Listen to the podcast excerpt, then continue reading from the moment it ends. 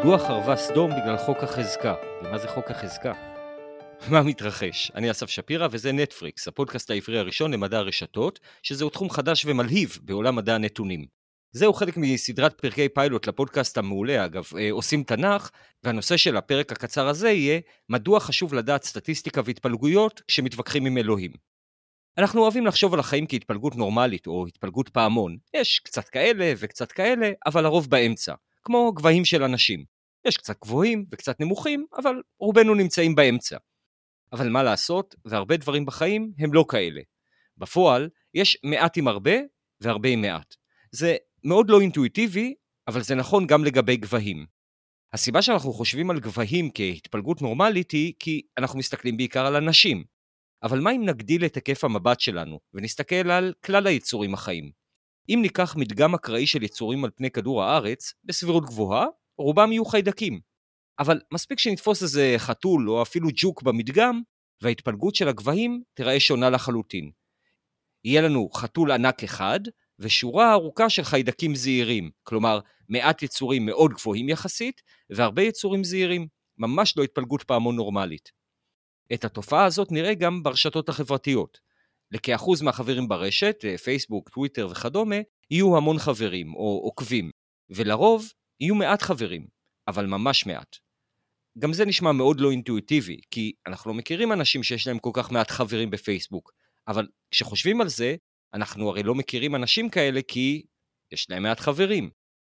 אז בואו ננסח את זה בצורה קצת אחרת, ובמקום חברים ברשתות החברתיות, נתייחס לתוכן. ברשתות החברתיות יש מעט אנשים שמעלים תוכן, 10% אה, רק מגיבים, וכ-90% לא עושים כלום. אז פתאום זה נראה לנו הרבה יותר הגיוני, כי עכשיו רובנו ב-90%. אבל הרעיון הוא אותו רעיון, או ההתפלגות היא אותה התפלגות. בעולם הכלכלה, התופעה הזאת של למעט יש הרבה ולהרבה יש מעט, היא כבר קלישאה מוכרת. יש מעט מאוד עשירים, והרוב עניים. למשל, חברות הענק. למרות שהן פחות מאחוז מכלל החברות בעולם, הן שולטות בנתחי שוק אדירים.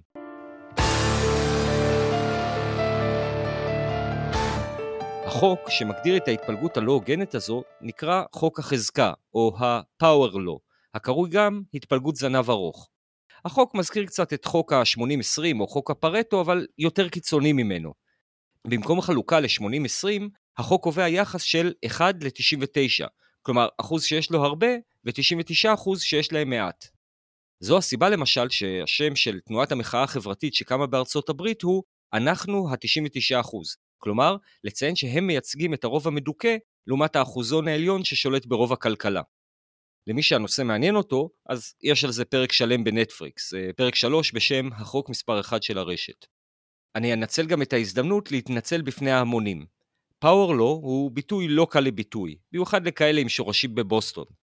קיבלתי יותר מפנייה אחת בנושא בשאלה מי זה פאולו, אותו היספני מסתורי שמוזכר לכל אורך הפרקים. אז הנה ג'פרי ווסט, הפיזיקאי התיאורטי ממכון המחקר בסנטה פה, בא לעשות פה סדר. We call power laws. ככה צריך לבטא פאוור לו.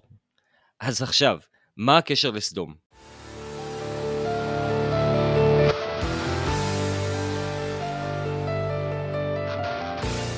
לפי התנ"ך, גם בסדום חרגו מההתפלגות הנורמלית, תרתי משמע. לא היו שם קצת רשעים, קצת צדיקים והרוב באמצע. היו שם מעט מאוד צדיקים, והשאר רשעים. אבל כמה? לפי מחקרים ארכיאולוגיים, ההנחה היא שבעיירות בתקופה ההיא חיו בין 200 ל-500 איש. אז בואו ניתן לסדום לענות מהספק שהאל לא נתן לה, בכל זאת, עיר מפורסמת, ונגיד שחיו בה 500 תושבים, כלומר, עיירה גדולה. כך יוצא שאברהם מתחיל את המשא ומתן המפורסם שלו בהנחת חסר. הוא מבקש שהאל לא ישמיד את סדום, בהנחה וימצא שם 50 צדיקים. ונזכיר, 50 איש זה 10% מהאוכלוסייה של סדום. אברהם מניח שבמקרה של התפלגות נורמלית, 10% מהאוכלוסייה יכסו אותו. הרי אם יש קצת צדיקים וקצת רשעים והרוב באמצע, אז 10% צדיקים נשמע סביר מאוד. כשהאל ישר מסכים, אברהם, שלא מכיר התפלגויות אחרות, מבין לאט לאט שעקצו אותו, ויורד במשא ומתן עד לעשרה צדיקים בלבד. האל, באופן חשוד, משתכנע. למה? כי בחשבון פשוט, הסיכוי למצוא צדיק בסדום הוא בערך 1 ל-99, כלומר, אם אברהם היה מתמקח עוד טיפה ומוריד את האל לחמישה צדיקים, יש מצב שהיה לנו היום קזינו בים המלח. כמובטח, הנה מספר ביקורות שפורסמו על הפודקאסט במדיה החברתית. יוסי דביר, מאזין יקר, כתב פודקאסט מדהים, היה ממש כיף ומרענן לשמוע אותך ואת אלטשולר בדואט. בנוסף, למדתי כמה דברים חשובים. אם זה מתחרז, זה כנראה נכון.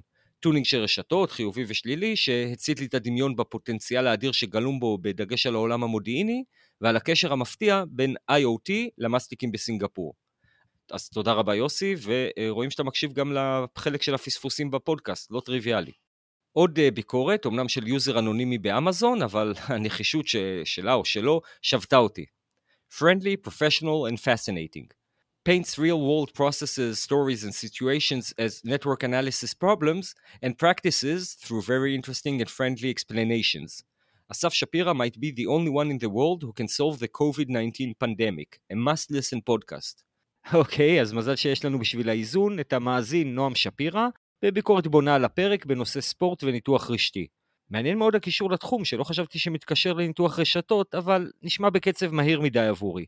אז תודה רבה לאבא, אה, נועם, אה, ואחרי כזו הרמה צריך משהו פשוט ומרגיע, כמו הביקורת של זוהר שני רבא שפשוט כתב, אחד הפודקאסטים המהנים ביותר שאני מאזין להם. תודה זוהר.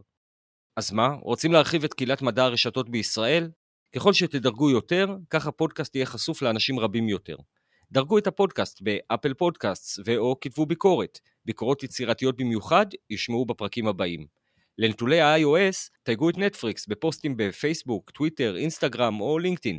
שוב, פוסטים יצירתיים במיוחד יושמעו בפרקים הבאים. ואם עוד לא עשיתם לייק בדף של נטפריקס בפייסבוק, זה הזמן. אתרים יותר לייקים מקבלים יותר חשיפה. לא בטוחים איפה לדרג, איך לתייג או איפה לכתוב ביקורת?